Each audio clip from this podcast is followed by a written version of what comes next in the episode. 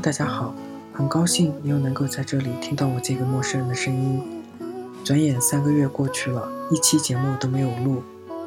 想一想自己的拖延症又犯了，总是给自己找很多的理由，总说自己的状态不是很好，等一等，等一等，等到现在才发现，人总是不可能有最完美的状态，生活中总是会有很多的问题，很多的烦恼。这些问题和这些烦恼对我来说，它是一种考验。当一个问题解决的时候，另一个问题又会出现，这些问题出现都有它的道理，所以要正面的去对待它，而不是去等待等待你一个最好的状态去解决这些问题。今天是我三十二岁的第一天，我决定从现在开始坚持的去做这档电台，因为有好多朋友一直在默默的听我的电台，给我很多的鼓励，所以我要加油。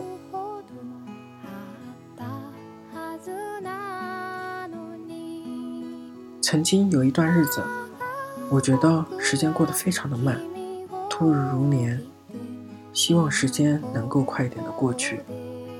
而现在我又觉得每一天时间过得飞快飞快，转眼一天、一个星期、一个月就这样过去了。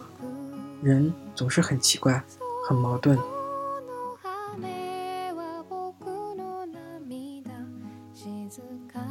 过完年后就开始忙着找房子，因为现在是住在我好朋友亲戚家里面的房子。年前他的家人临时决定要回到南京生活，所以我现在得要搬出来，我又开始了漂泊的生活。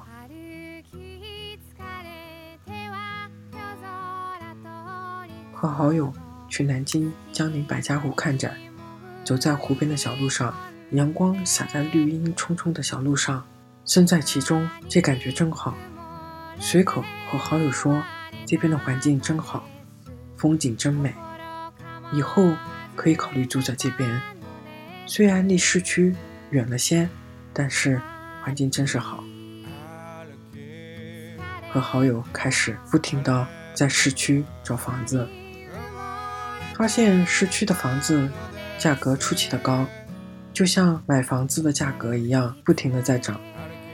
所能承受价格的这些房子，户型都很小，所有的窗户和阳台都装上了防盗窗，身在其中，感觉自己被关在一个牢笼里。看到之前有人讲说，房子是别人的，生活却是自己的。